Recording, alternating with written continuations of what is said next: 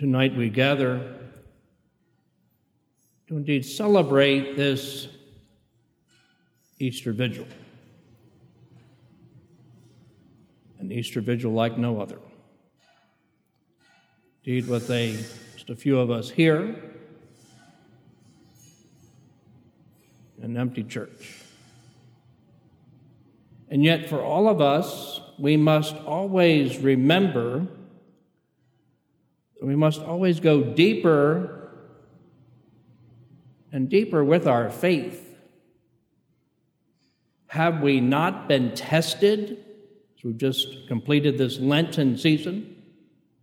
This pandemic has been going on for a number of weeks now. So I think we have to ask ourselves how are, how are we doing? How have we been doing in this time? Have we seen the Lord in this opportunity? That in every opportunity, the Lord provides us with sufficient grace that is given. Have we been going to the Lord? Have we been seeking Him? do we realize that our true home is in heaven?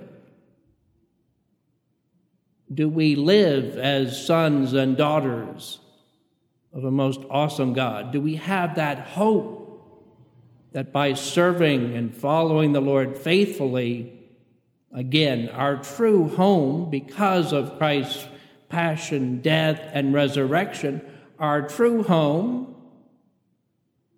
is in heaven? Do we also seek to be filled with charity? Do we seek that again? Have we looked over these last number of weeks when we've been in our homes? Have we looked for opportunities to indeed serve the Lord in our own private prayer.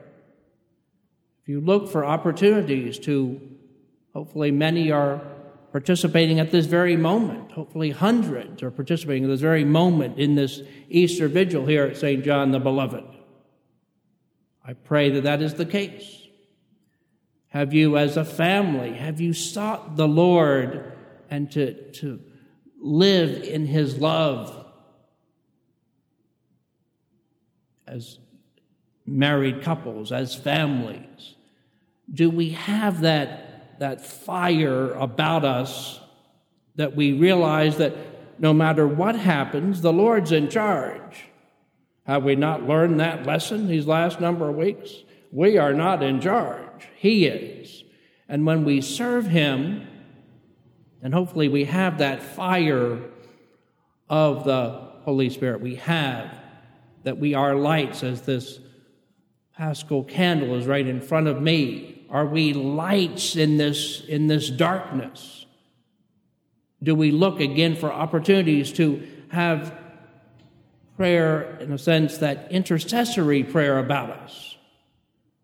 Are we seeking the help to pray for those that are, have been impacted by this coronavirus, whether in death that the Lord would have called them home. If in sickness, it's, it is impacting the whole world, and yet the Lord is calling us, I truly believe, to go deeper and deeper with Him in that intercessory prayer. And when we are the hands and the feet for the Lord Jesus, then we, it leads us then to a deep sense of repentance. Just commemorated yesterday on Good Friday, where our hearts not the sadness of Good Friday on the cross, but, but the tremendous, tremendous love that our Lord has for us. Each one of us individually is so precious in His sight. And yet that calls us not to become discouraged, not to be fearful. No, to seek Him and His ways. And as we've done these readings this evening that God is always faithful. Unfortunately, we have not always been so faithful, but may we imitate Him on this Easter vigil, in this Easter season of these 50 days in this Easter season. May we pray to be more faithful. May we pray to, to have the Lord, is He in the center of our lives? Because if He is not, then, my friend, we are off center.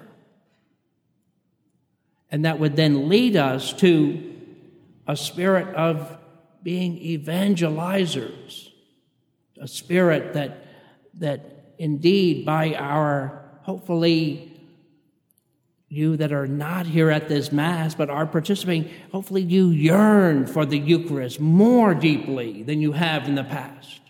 That we don't take it for granted.